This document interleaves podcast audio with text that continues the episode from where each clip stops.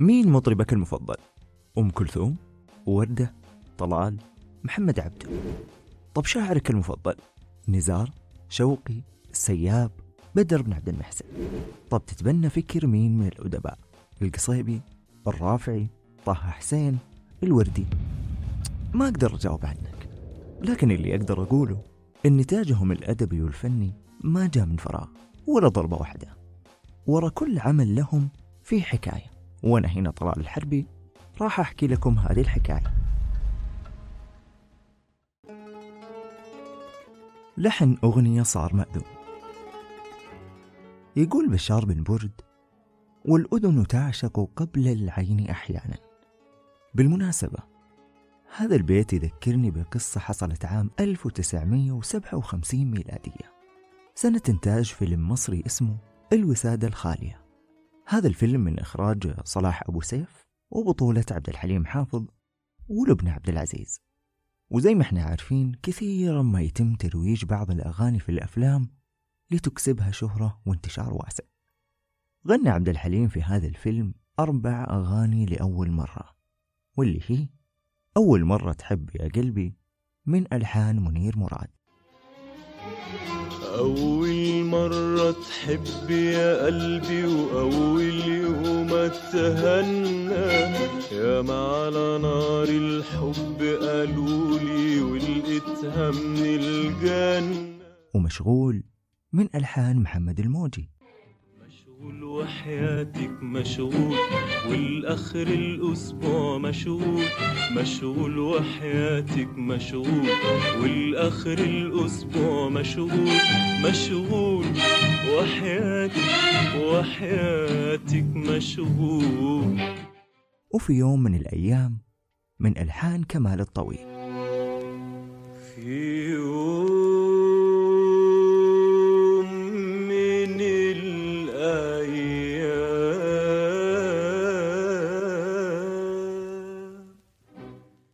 والأخيرة أغنية تخونوه من ألحان ملحن المفضل البلبل بليغ حمدي.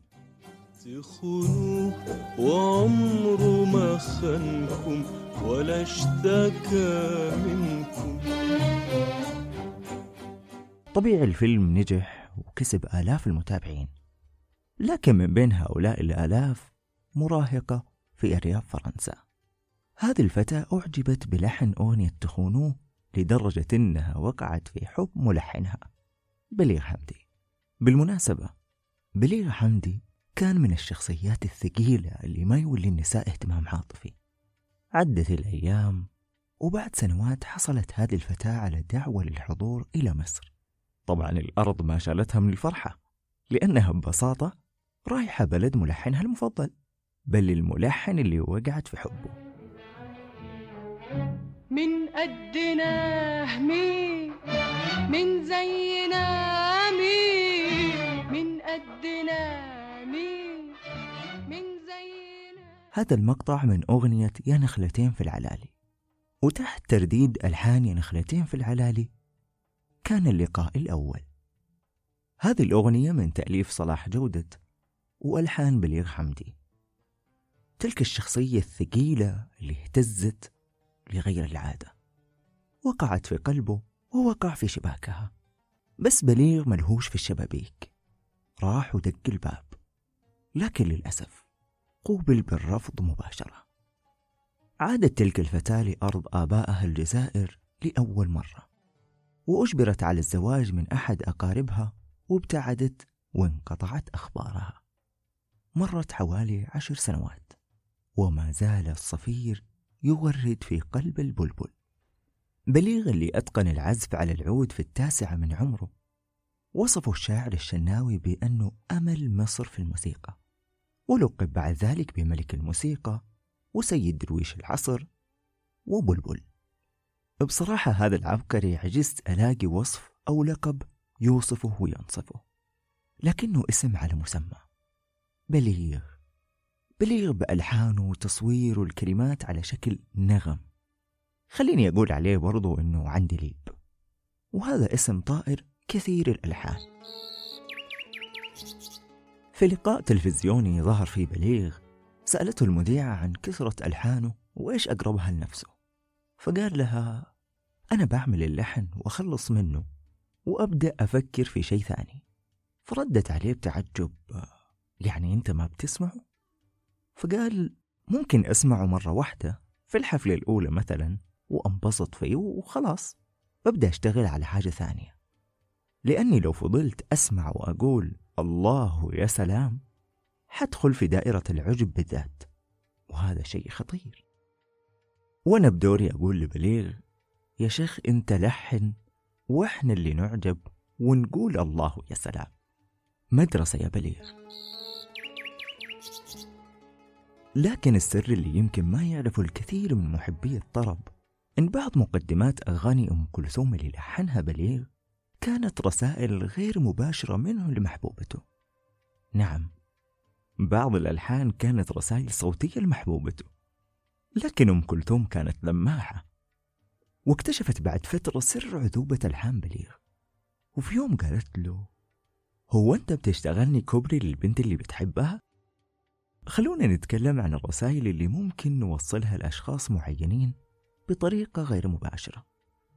ولا إيش رأيكم تشاركوني على هاشتاج رسائل مبطلة؟ وتعطونا إيش الرسائل اللي وصلتوها لأشخاص أو وصلتكم من غيركم بهذه الطريقة. بحسب الموقف نقدر نوصل رسائل كثيرة بطرق غير مباشرة. فمهارات التواصل غير اللفظي مهمة جدا. في كتاب لغات الحب الخمس لجاري شامبان تكلم فيه عن أربع لغات غير لفظية ولغة واحدة بس هي اللي كانت لفظية. وبكذا أقدر أقول إن خمس التعبير عن الحب لفظي وأربع أخماسه غير لفظي وبليغ أتقن لغة حب غير لفظية. بالمناسبة هذا الكتاب مهم وجميل جدا وله حلقة ممتعة بساندويتش ورقي بعنوان لغات الحب الخمسة. اللي قاعد أحاول أقوله إنه التلميحات باختلاق القصص مثلا بالابتسامة بتعبير وجه بنبرة صوت بالنظرات هذه كلها دلالات أو موصلات لرسائل الحب من دون نطق كلمة. وعلى طار النظرات تذكرت اقتباس من كتاب النظرات للمنفلوطي يقول فيه السماع مادة النطق اللي تمد منها قوته وحياته ومن لا يسمع لا يحسن النطق. ومن لا ينطق لا يحسن التفكير. وهذا يرجعنا شوية لورا ويذكرنا برسائل بليغ عن طريق ألحانة.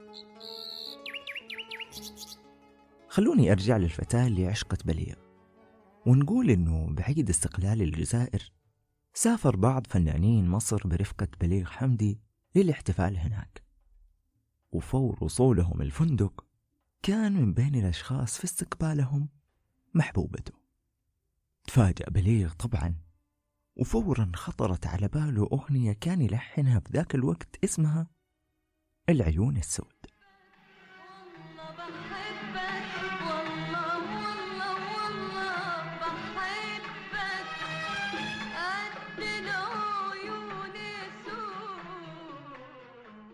معقول لسه ما عرفتوا من هي محبوبة بليغ؟ أراهن إنكم عرفتوها بمجرد سماع العيون السود نعم نعم. أنا أقصد وردة الجزائرية. بعد سنة ونص زواج انفصلت وردة عن زوجها الأول وعادت لمصر وللفن بعد انقطاع. أتخيل إنها قالت لبليغ والله ما خليها بخاطرك. راح أغني لك الأغنية الأجمل وغنت وردة فعلا أغنية العيون السود في عام 1972 واللي جسدت حبهم. ومو بس جسدت حبهم لا. الثنائي هذا تزوج ليكون لحن الأغنية مأذون جمع حبيب بحبيبته. حوش عني حلاوة حبك. لو أدوب أنا مش مسؤولة بعدين أحبك. استمر زواجهم مدة ست سنوات فقط وانفصلوا بعد ذلك. لكن مشاعر الحب والمودة والاحترام ظلت مستمرة وندمت وردة فيما بعد على ذلك الانفصال واستمر بليغ يحبها لآخر يوم في حياته بل كان يردد اسمها قبل وفاته في 12 سبتمبر عام 1993 وهذا اليوم كان بعد يومين فقط من ولادتي.